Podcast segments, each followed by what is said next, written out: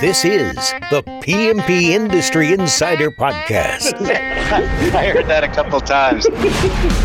hey, this is the most important thing I got to get done today. Very exciting time. 100% agree. Let's talk about something everybody loves. A lot of moving pieces to it. Our system is exactly that. We have a very special guest. Dave Gianetto, as well as Bill Noonan, Emily Thomas Kendrick, as well as Tim Pollard, Mr. Michael E. Gerber, John Myers. We are so glad that you're with us. What do you have to change in order to keep up with the new reality? I just want to make sure that the listeners understand the point here. Thanks so much for being with us. I never thought in my lifetime that I would see this happen. Let's go. I'm very excited about today. This is the PMP Industry Insider Podcast.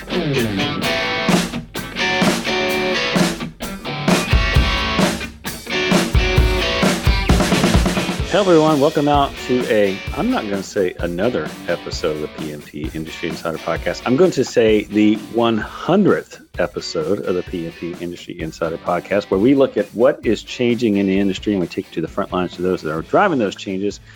As always, I'm Donnie Shelton, owner of Triangle Home Services, which has Triangle Pest as well as Triangle Lawn, as well as the CEO of Coalmarch, which has digital marketing for sales and marketing. And with me, as always, is the superhero of pest and lawn bookkeeping services, Mr. Dan Gordon. Wow, he got a new one. I, I love it. I love it. Well, how are Dan, you? This, this say hello cool. And yeah, introduce our, our guest and our topic. yeah, yeah. This is this is pretty cool. So this is our 100th episode, and uh, we are actually here at Pest World, and um, we could not have thought of a better guest to bring back for our 100th episode. And our guest is Tim Mulrooney, and he is an analyst with William Blair and also my partner in the Pest Index that we publish each month. And uh, couldn't be more excited to have him. And um, hey, Tim, welcome. Hey guys, thanks for having me on the podcast today. Very excited. Before we get into this, I do have to tell a story. This is pretty funny. Oh, here we go. Here we go. Here we go. So, a few years ago, back when we did CO2, I was doing this state of the industry and I was talking about how we'd been found out by private equity and, and folks were finding out that we were not just a bunch of greasy cigar smokers and running around and, you know, just poisoning yards. And anyway, so I'm quoting all this stuff from William and Blair and this Tim Mulrooney guy. And I'm, I'm, I'm looking at some of the things that he's writing and I'm putting in my presentation. I get done at the end of CO2 and Dan goes, Hey man, that's pretty cool. You should, you should talk to Tim. I'm like, really? He's like, yeah, I know him. yeah, he's a great guy. He's a learner. Anyway, it's just kind of funny, you know. Obviously, years later, here we are doing this podcast. So, anyway, that's just I just remember that, and I remember like th- this was back when you know back when pest control was getting was getting found out. This is way before the rates went way up, and um, you know we just kind of started this whole thing. But but anyway, so with that, all right. So here's what we're talking about today obviously, Dan, you and Tim do this pest index. I like the pest index um, because obviously it's pretty easy to see what's happening with the majors. They have to report what they're doing.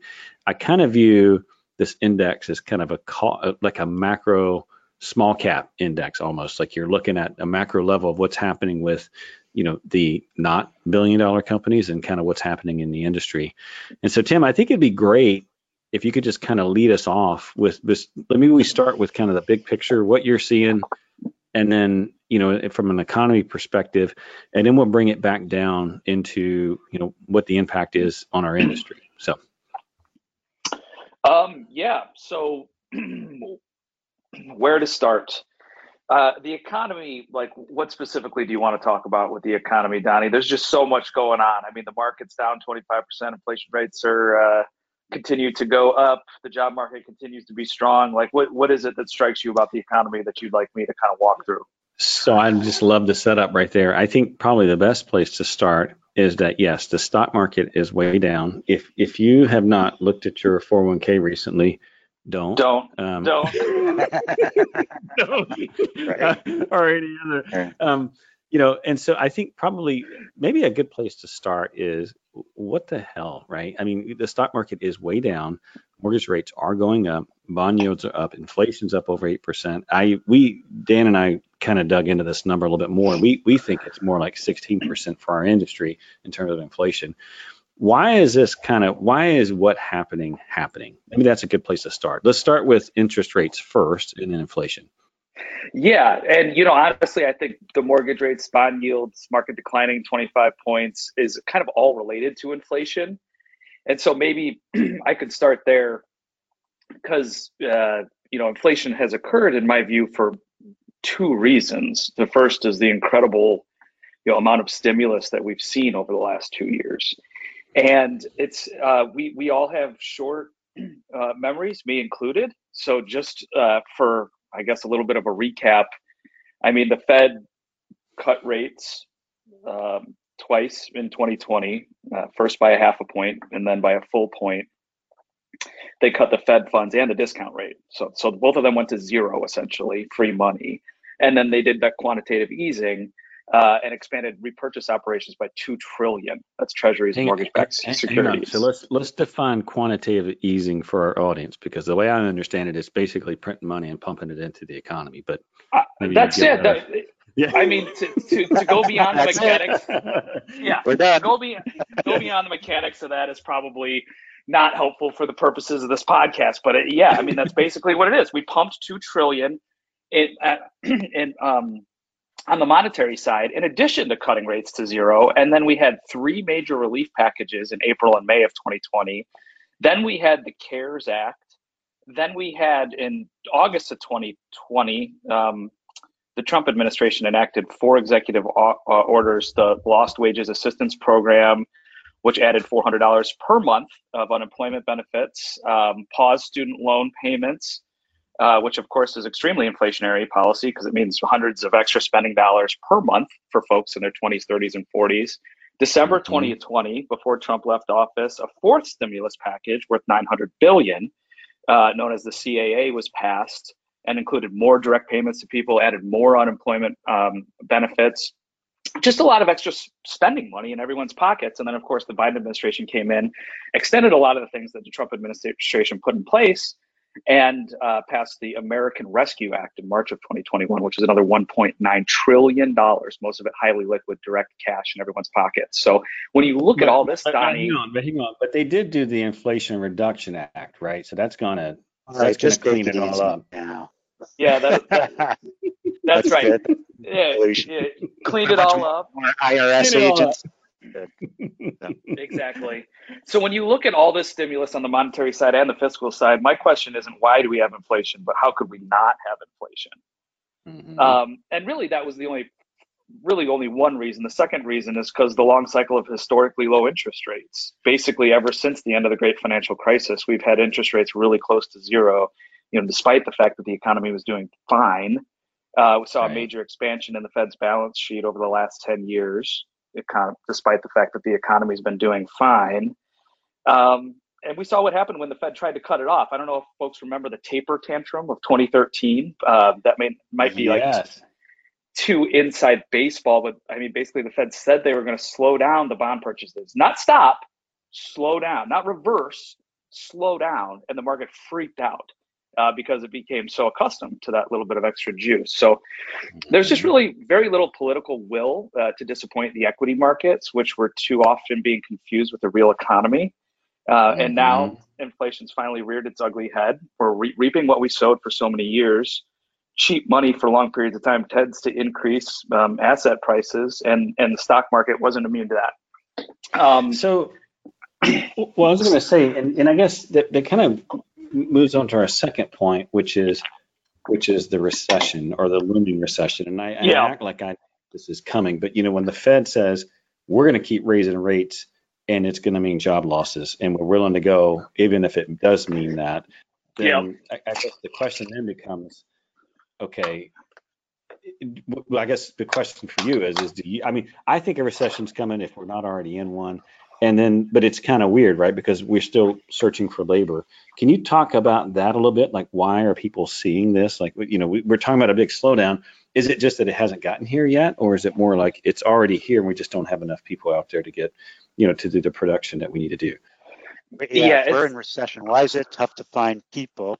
Why is consumer confidence bent, not broken? And how do you see this thing playing out? Yeah, it's interesting. It's like every recession we're in, we always say, "Oh, this is the strangest one we've ever had." Right? So it's like the great financial crisis was an actual nightmare. Like the financial system was on the brink of collapse. We kind of forget that. I mean, this to me feels more mild relative to that type of a situation.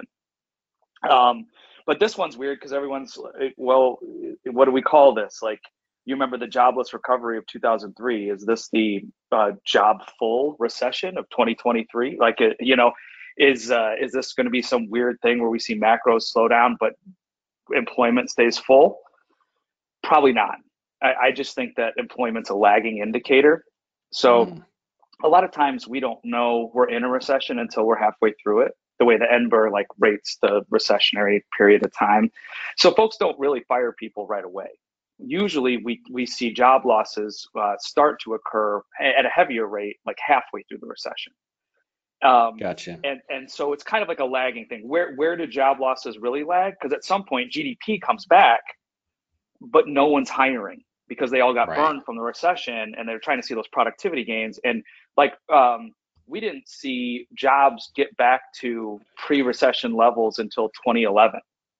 Um, you know, GDP came roaring back in the second half of 2009, but you had to wait till 2010, 2011 it, it was like four years until employment recovered. It's just a longer lagging cycle. So it would make sense that if we're on the front end of this thing, we haven't really seen employment decline, but that doesn't mean that it's not going to come at some point. And honestly, for me, I, I feel like we're in this weird situation where good news is bad news. Because every month we see good news, the Fed feels more confident in their ability to continue to raise rates, and the market reacts negatively. It's almost like we need some uh, bad macro data so we can rip the band-aid off and start looking forward to the recovery again. That is so. And, and just for our listeners, just just to recap here, the official definition for recession, and and Tim, you can correct me on this, is it's it's it's two. I think it's at two quarters of either Quarters down, like right? negative, and and it's accompanied by uh, a rise in the unemployment rate. And I think we're starting to see the GDP starting to change, but the employment rate's not. And, and so I like your point that you know you, you don't really see that until you're mid midway through. Um, so That's right. Did, I- did, did I did I miss something on the on the definition there? I think that I think it was off the cuff, so totally wrong. Donnie, you know that I don't uh, like to correct you publicly on a podcast, but I'll do it anyway. Uh, so that's There kind of But anyway, yeah. it's kind of like a rule of thumb, I, but it's a really good rule of thumb. Um, other people use other indicators, like when the, the 10 year minus the two year goes into negative territory. That's an indication that a recession is looming. It's not an official definition of a recession, but again, it's a nice rule of thumb that we use to look at, um, you know, when the yield curve basically in, inverts. Um, but actually, who defines a recession is is the NBER, uh, uh, National Bureau of Economic Research, and they have four or five macro indicators that they use in a complicated fashion to decide when when the official when the recession officially starts. And as you can go to the NBER website and actually look at every beginning and end of a cycle, it's a little more complicated than that GDP. But I think again. Like, do we want to get in the mechanics of qu- quantitative easing? Probably not. Like, do we want to get in the mechanics of Yeah. Not right here, of yeah. defining a recession. But generally speaking, yeah, I think that's a good rule of thumb. Well, I mean, so now let's let's switch gears here because I'm sure everyone's like, well, this has been an interesting discussion, but you know, the, the burning the burning question, people are like, well, what, is, what does this mean for me? So let's let's bring it around now to the industry, and you know, I, I uh-huh. mean, yeah, and so here, I think the thing we say here is, and and I know Dan will agree with this. We we as an industry, I hate sometimes I hate saying this because I feel like it's going to burn us, but we are recession resistant not recession proof. Um, and I mean, and this is more for both you, Dan and Tim. Um, you know, when we're going to see what's happening with the macro economy, what do you think the impact is for your standard, you know, um, you know, lawn or pest owner, your your guy that's you know five million or lower, maybe even ten million or lower? You know, what what kind of impact is this going to have on them? We talked about the economy as a whole. Now let's bring it back to those guys in our industry. What are you thinking? Um, I definitely have a lot of opinions on this and have been talking about this nonstop at the conference for the last two days with folks. But I would be really curious to hear because actually two different people said, you know, who's a great data point on this is Dan Gordon because he sees so many companies. So I'm actually more curious to hear what, what Dan has to say than me. And, and then and then I'll give my my my two cents. Your pontification. Well, you know, the, the, the, the, the best offense is a good defense, right? And so, you know, what we're seeing, you know, with the index growing um, is good. Um, what we're seeing with the news is bad. So people are kind of, you know, tossed between where are we? Are we at the beginning of this thing or are we at the end of this thing? Or are we going to survive it? Is it going to affect us? Well, and we've been talking about this on the podcast. Well, and and Donnie, you were talking about the 16% inflation, and the way that we came up with that is just what is in our direct costs. That Mhm. that you know, uh, it's labor, fuel, and materials, and those three things have gone way up, right? So you know, way, way more than 8%, I can tell you that. way more than eight percent, right? Fuel Yeah. doubled. That now came back in, right? Uh, labor probably up 15, 20 percent. Yeah. Uh, materials, same thing, right? So people are a little bit scared. People are not running out doing more hiring. I'm finally hearing that people are able to hire. Um, you know that, that, that the labor market is softening a little bit, but not a lot if you talk to most people at the conference, um, they'll tell you that they're still having a problem with it. But um, I think that it's you know it it, it you know we we we really are in a in an interesting spot. And and it's funny that you mentioned that before. Uh, every well, this recession is different. No, it's not different. Every, you know, it just the economy works in cycles, and and and that's what's going to happen. And um, so, but but I think that uh, what we're seeing is people are starting to get cautious. Yeah, that's interesting. All right, Tim. Um, View from your point. Yes. So- Donnie, I uh, agree with you. Like, I think the way to think about um, the U.S. pest control industry is recession resilient, not recession proof. And, and there are always pieces of the portfolio that I think are at risk. So if we go back and look at, I just follow the data. Like if you go back and look at our models from the Great Recession or the 2003, 2002 timeframe, like you saw commercial hold in real nice. Commercial pest remain positive through those recessions because it's required by law. Um, and they they slowed down a little bit, but not much. Um, we did see rese- uh, residential pest dip slightly into negative territory in 08 and 09. Uh, the interesting thing I think is you can actually look at the retention rates. Like Terminix used to disclose their pest retention rates. And if you look at their retention rates from 07, 8, 9, 10, they didn't budge. Like, They held in there nicely. And Rollins told me the same thing. Like their their retention rates held in really strong, even during these very scary economic times of, of 08, 09. What slowed was, uh, in the residential pest side, was new account growth. Like it was harder to get new folks signed up, which makes sense. As i- if you have 20% churn, well, to get 5% growth, you need 25% growth. If you only get 15 that year, well, then you're down five.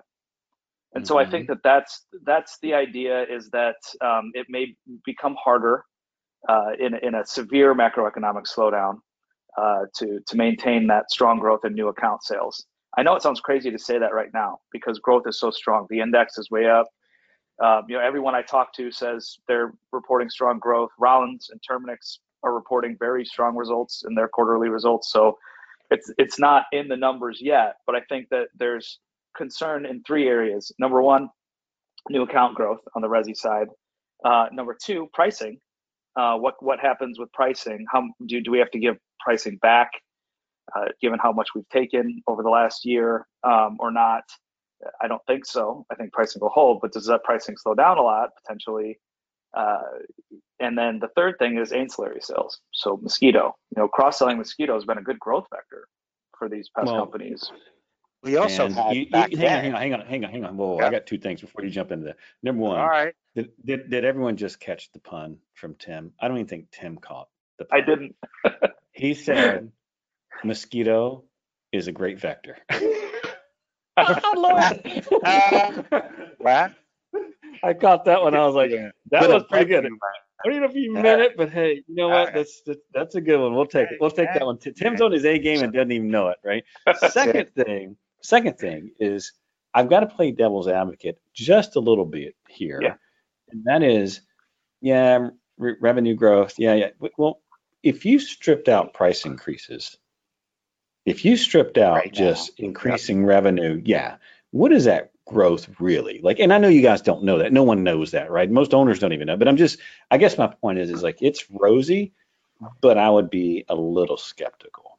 Me, you know, personally, just because I would be like, yeah, well, yeah, maybe, maybe, you know, five percent, I don't know, of that is just straight up price increases. It's not a I function. more. I think it's. I think it's probably close to ten. I really do. Yeah. But but listen, if we're uh, our index in August was 18 and and it's 10, we're still growing eight. That's pretty darn good, right? But Oh, I'm there is one yep. thing in in in in the the Great Recession or the you know that we had as a catalyst, and that was the bed bug.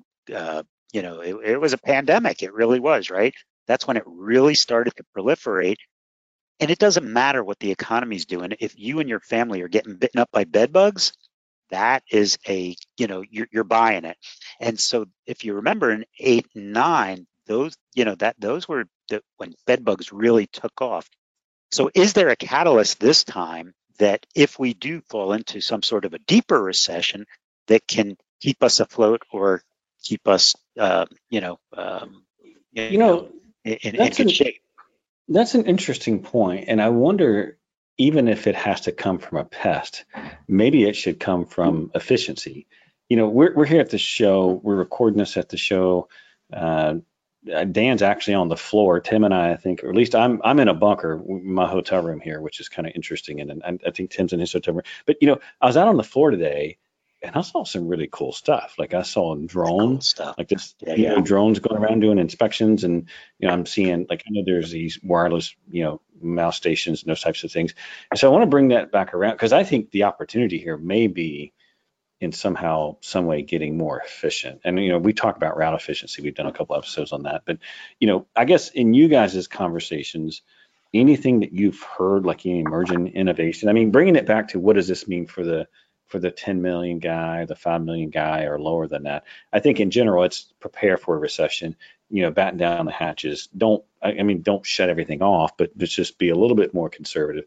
But but now let's talk about opportunity. You know, in, in terms of okay, are there are you guys seeing or hearing about any any kind of new innovation that could help them become, let's say, more efficient, more profitable? Something else to kind of help weather what's happening, you know, in the economy. I think one of the coolest things that I saw was, um, you know, um, and I don't have any skin in this game, but WorkWave has partnered partnered with uh, JT with with uh, Eaton in their um, rodent stations, and has built it into PestPac. So you have wireless rodent stations that's going right into your CRM, right? And what what um, they were saying was that that's going to cut you know um, the ability so so a technician doesn't have to get on his knees open a station scan a, a barcode he's able to um, you know cut a two hour job into 20 minutes. That's awesome. But that doesn't provide the growth. What that does is holds profitability or improves profitability. But what is that uh, catalyst that that that you know that we need or is there one? Well, I I I was going to pivot just like Donnie did to say if there is a growth vector, I'm I'm I'm not sure what what it would be. I mean, that doesn't that's not to say there isn't one. Um, I mean, mosquito's been so strong for everybody strong. uh, over the last five years. It's been a great growth vector. But is that more discretionary? Do people feel like they need it? Um, you could do tiered pricing. Maybe that can help you package it up better but I was going to pivot to efficiency too. And mine wasn't so Mm. much on the in- innovation, which I think is a great point. Mine was going to be hopefully it's easier to find people. And if that Yeah. can alleviate your business a little bit, that can help with margins in a major way. Um, that that and I, you know, I know some people are constrained on growth because they can't find people, and so they're Oh, dialing gosh. back their digital marketing. They're dialing Yes. back their digital marketing in certain markets right now, uh, just simply because they can't support the growth. Like over we- and over again, We over and over again. Spend less on marketing because I can't get I can't get done what I already have. which is crazy. We actually have a we have a saying at Triangle: when leads are down, let's fire someone because that'll be the surefire way to make sales go through the roof. Because once we're down someone, it's like the phones blow up. it's just like it never freaking fails. So, all right, now let's let's flip on over to the M and A side because obviously with the economy, what's going on, you know, the impending recession, we're in the recession, who knows? But I I would believe that uh, rates, interest rates have a big impact on that. Um, why don't we spend a little bit of time on M&A? And this time I'm going to, Tim, I'm going to let you start with this one and then we'll take it over to to Dan. But any anything that or any developments there that we need to talk about, just kind of an update for our for our listeners. Well, this is probably one of the most common questions that I'm getting as I'm meeting with operators here at Pest World uh, this week and uh, private equity folks is are you expecting any change um, in valuations or are you seeing any change? The answer to seeing any change is no, not really. I mean, I, I do think that there was probably a peak in 2021 when things were around this time in 2021 when, thing, when things were very, very strong. They haven't they, they may have loosened a little bit valuation wise, but not much. Uh, not nearly as much as valuations in the public equity markets have come down. I mean, I have some companies uh, that are high quality companies. I mean, we only cover high quality companies at William Blair, but uh, you know, there are high quality companies that are down 50% and 45% of it is valuation contraction. Like earnings haven't really budged. It's been a valuation contraction. And that certainly is not the case in pest. I mean, in past, like if if you know multiples were peaking at 20 times for a really high quality business, uh, can you still sell it for high teens? Probably. Um, so we're we're not really seeing that. And, and you know, I just heard of a transaction uh, of a larger asset the other day that went for a very strong multiple. So that's still happening right now. We've got Um, we've got a couple in the in the pipe that are still very very strong, and um, you know I don't I don't I don't I don't see if you're a high quality company, you're going to get the valuation. If you're not so high, then you know um, it, it's it's going to be a bit um, problematic if you're if you're looking for that high valuation. And I would assume that these would need to be buyers who have cash because, I mean, logically speaking, if I'm borrowing money and now I'm paying more for that money, that by necessity means I can borrow less, which means either I'm going to have to buy a smaller company or I'm going to have to move the multiple. And so, is that the case why they're not moving? Is that there's still a ton of cash sitting out in the marketplace? I mean, I'm just curious. Like, and I'm I know no one probably knows the true answer to that question, but I'm just like, why is that? Why are why are they holding value even though you know interest rates are going up? Is there a correlation there? I mean, I would imagine logically it makes sense, but you know, sometimes they don't. You know, sometimes it doesn't pan out in the data. I mean, I, I agree with you. Inter- interest rates going up increases borrowing costs, which should decrease the valuations. And the fact that we haven't seen that is interesting. And I'm, I'm not sure why.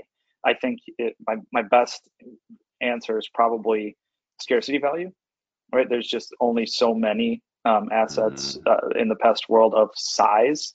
And so you're, there's enough folks. I mean, there's, I know I say this every year, but I mean, there's more interest in this pest world coming from financial sponsors uh, than I've ever seen before. And you've always had the big five strategics, uh, plus uh, others like Arrow and Massey and others uh, that are involved as well. But now you have 10, 20, 30 private equity companies that are not just taking a, a hard look at this, but over the last 12 to 18 months are actually executing and doing deals. So I just think that there's more buyers, which is probably helping, and the scarcity value of, of high quality assets. Not that there's not a ton of high quality assets, but high that are large enough for these guys to get involved. I think maybe that's part of the solution, but I don't know. What's you guys' take on private equity? There is a lot of private equity right now in our industry, and you know, we've had this happen historically. This this is not new, oh. right? I mean, we, we've had other like waste management that came in our industry. We had Sears that came in our industry at one point. Now this stuff predates me, um, but you know, do you think how how does what's you guys' take on this? Is this going to shake out, or do you think they're here to stay? Well, it's it's interesting. There there are several private equity uh, folks who and and we're doing business with a bunch of them, so I don't want to, you know, uh, sit there and track private equity. But but here's my take on it. What I'm seeing is a lot of these private equity guys are looking for that CEO to uh, run the, um, you know, run this this asset. And a lot of these CEOs are coming from four and five million dollar companies. And a CEO of a four or five million dollar company is a whole lot different than a CEO of a hundred million dollar company. But yet, what they be, because either they can't find it or they're enamored with these folks and they're go, coming in and, and bringing these people in, and then they're trying to do this roll up. And sometimes the strategy isn't that great, and they're not buying the best assets because, as Tim said before, and a lot of the good ones are gone I see the private equity really kind of crashing and burning. Uh, a lot of them in the next few years. That that's just what I think, right? Um, and and you know they'll be lucky to get out for what they got in, but that's my take mm-hmm. on it. Now that doesn't mean that we're not going to all capitalize on what's going on. We're selling to private equity. If you're selling your company, you're getting a good paycheck. But I think that um, you know you, you you need to have the right people to build a company and there by the way this is not all private equity companies there are a couple out there several out there who have brought in some really really good leadership but there's a bunch of fringe people out there and if you walk that trade show floor you can tell there are a bunch of private equity people in that room they're all just walking up the aisles and you know, i probably had 20 people in two days stop by our booth and just kind of pick our brains and and, and talk about it I, I don't know what do you think tim and you know. Well, again, I hate to disagree with you publicly on a podcast, Dan. It's okay. but it's okay. I do it all the time, Tim. Yeah, you're just welcome to the club. I do it all the time. I think that they're um, look. I, no one knows, um, but right. Right. in the conversations that I'm having with them, it's it sounds to me like they've identified pest control as um, an industry where they want to participate. And just based on my experience, um, uh, seeing other in, this happen in other industries, what sometimes you'll see is um, private equity. Uh, you know, a couple folks get involved, and then a, a, few more folks get involved, and then it's like a waterfall where all these other folks get involved, and then there's consolidation, and then they sell them, or the, those larger assets go public. I mean, we saw that we're kind of seeing that, I think, in other industries like HVAC services, which is really hot right now in the private equity world. And a lot of folks got involved. They, they decided that this is a market we should be in for a lot of the same reasons they like pest. It's why they like the HVAC services. We're seeing that in the car wash space, which is technically a, a, a you know consumer services industry, even though it's not at the home. Uh, where there was a lot of activity and there is a lot of activity. And I think that they have also you know they're looking consumer services is an extremely attractive market or residential services and there's a bunch of reasons for that that i think we pr- probably have talked about. You know millennials becoming a larger percentage of the homeowner base. Millennials are do it for me at heart not diy which brings in a lot of uh, services companies. And i i think that pest has now become a, a target for for private equity knowing that uh, it's an attractive space to be in. So I wouldn't, you know, just talking to these folks, hearing their strategies, it sounds to me like they're committed. At least, like Dan said, not everybody. If there's 20, maybe there will there will be five or six. Um, and uh, already some of these high quality folks have gotten involved, and I'm really excited to see what they do with those assets. There are others, Dan, I agree, that are probably less serious that are here I, I mean, and they're I, kicking it around.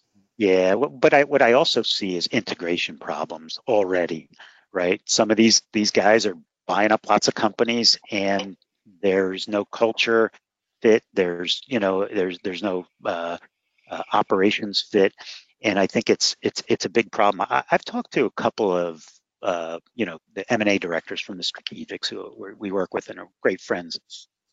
And the guys who have been around for a while do not buy companies to fix. They buy good companies for high values because they go right to, you know, they're accretive right away.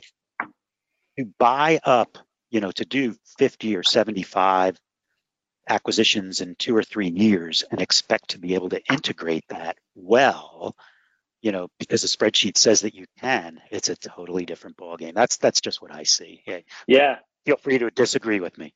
No, I think Well- the heavy lifting is ahead of them. I think the heavy lifting is still ahead of them for sure. I think it's I think it's well well big picture coming back. I think it's a by the way, I have four kids. I have told all four of them if you ever want to get into business or you do you like you want to go the entrepreneur route or whatever, go to home services.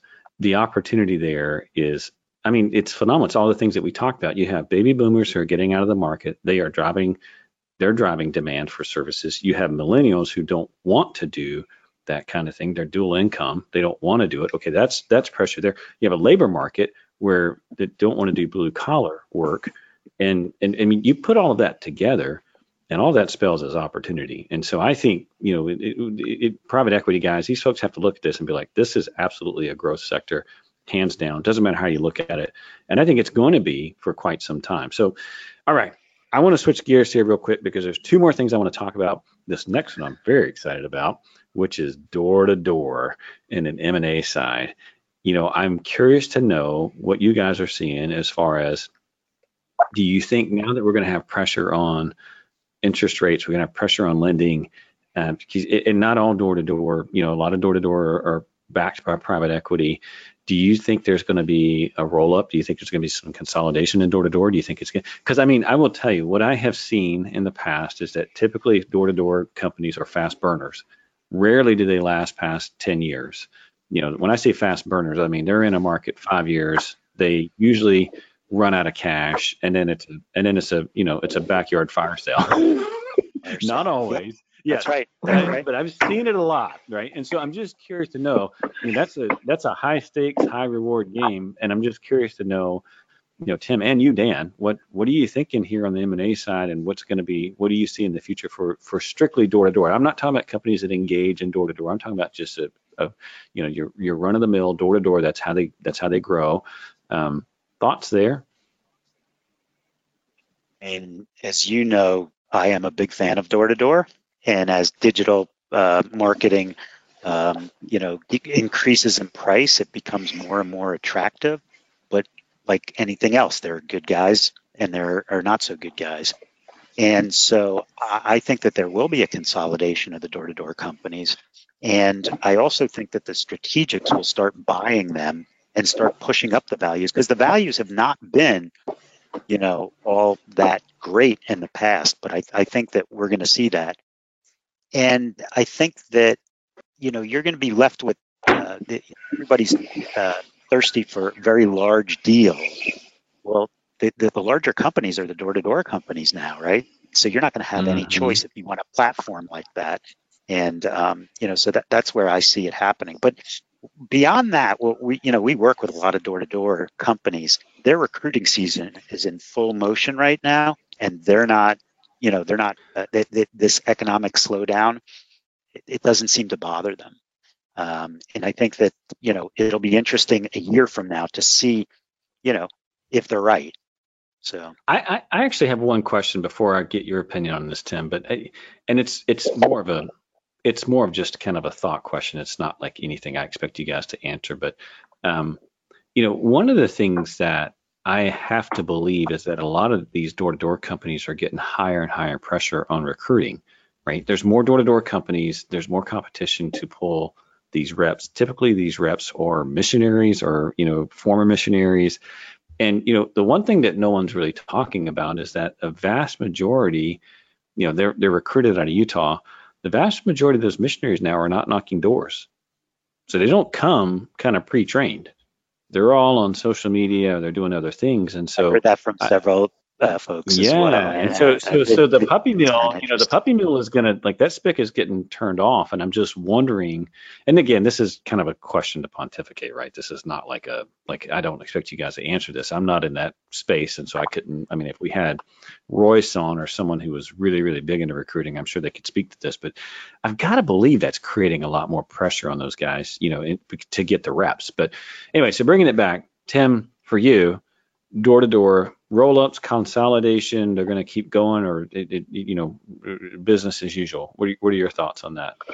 Boy, I, I really don't know with this one, Donnie. This this one's harder. I I talked to a lot of the door-to-door guys. I actually spoke to David a couple of weeks ago. He, he's such a nice guy. He told me they're having a good year. Um, so, and I've met with several of the door-to-door companies at Pest World this year, and they're all saying the same thing. So things continue to move in the right direction for them. Yes, sales commission costs continue to go up. I mean, it wasn't that long ago when commission costs were below 50%. Now they're above. But I I, I picked up on what Dan said that I think is so interesting is not not so much on the the branded um, digital marketing costs, but the non-branded digital marketing costs are pushing up mm-hmm. like not to parity, but they're narrowing that gap with door-to-door sales commissions because it's getting so expensive. And so I think it's an I think it's a really interesting time for door to door. We you guys have talked in the past about the merits of door to door. The gross margins are incredible. Um, mm-hmm. There are mm-hmm. other things like you're growing so fast it's hard to keep the uh, retention rates of a, a word of mouth company. So there are I think pros and cons, but it's working. Like we're seeing these door to door guys grow really fast. I think it's here to stay. I don't I don't think it's going anywhere. Not not by any stretch of imagination. And I mean, when you look at the cost, you're right. I mean, I I get so tickled. I talk to folks and I swear, I talk to a door-to-door company, guess what?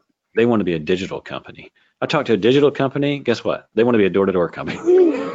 That's like the funniest thing. But I'll tell you, you, you, you know what's interesting is so the Utah crowd has a lock on the, the, the returning missionaries and whatnot. But what we're also seeing is a lot of folks who are not going the Utah route and training local people. And I think that that's going to become a trend. Yes, that's the that's the triangle model. That's several other clients are doing it as well. You know, and and maybe you won't have the rock stars at first, but but it, some will emerge, right? And so, um, and and I think and I that that's all one of the fears of buying a door to door company is if you don't have that in that maybe they can't continue it. However, if you can duplicate it in just you know local people, that's a terrific way to build build the business. I don't think you have to have the A player rock star guys if it's part of an overall blended growth strategy. I'm okay with right. B players. I'm not saying we have B players, but I'm just making the point that you know the fact is is that if it's part of your overall strategy, and it's it's another component of you know the three-legged stool or whatever you want to call it, right? That's fine. But if it's your only, you know, if it's your only horse, now all of a sudden it's it's it's a really really big deal. So that's riskier. That, your, yeah, it's your cost per sale, right? So if you have a rep who sells a thousand accounts, or you have ten reps who each sell a hundred, what's the difference, right? So that as long as the cost per sale is the same, so you know, I think that that's that, that's an important point. Well, now let's now let's switch. This is we're getting to the end here. We're running out of time, and and we got to talk about the elephant in the room. And this is, you know, I know this is Dan's favorite topic, by the way. He loves talking about this. Um, you know, I think he probably talks to his wife about it and his kids about it. I don't know, but we talk about this a lot. So let's let's bring it back around to the Rentokil Terminix deal. And Tim, I'm going to start with you. Um, kind of an update, impact, just big picture thoughts on this deal and um, and and you know ramifications you think for the industry. Yeah, thanks, Donnie. Um, I mean, as you guys probably know, they rang the bell on the New York Stock Exchange this morning, so it was a really big deal for for Kill and their mm. team. And mm.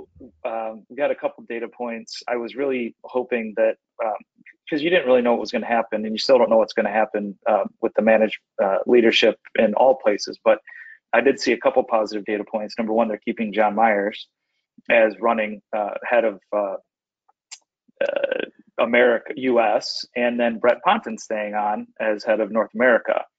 So I was, I really like what Brett was doing over at Terminix, and there's going to be a continuation. Uh, there's that institutional uh, memory, uh, everything that Brett w- was doing at Terminix, which I think some of the things were good for the organization.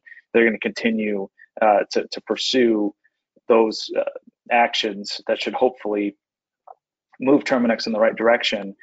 Um, but there's a couple key things. I mean, number one, uh, organic growth at Terminix. Like like Rentokil took a big swing by acquiring Terminix, and so you know now they have to uh, do the hard work of actually getting those retention rates and that organic growth up to market level growth of four to five percent.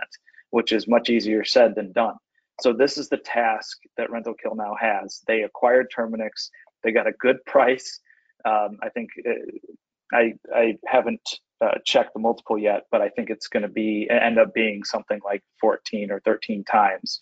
That's a pretty good price for getting you know 350 on. or so branches. Let, us be clear here, the multiple that you're talking about, because I don't want It's someone listening to on like, revenue. holy crap. Yeah, it's not on revenue, listeners. Okay, he's talking about Oh, EBITDA. God, no. Sorry. Yeah. Just want to clarify. That's all. That's right. LTM EBITDA pre synergy, post synergy Yes. lower. Um, Perfect. Okay, good. yeah, yeah, that's right.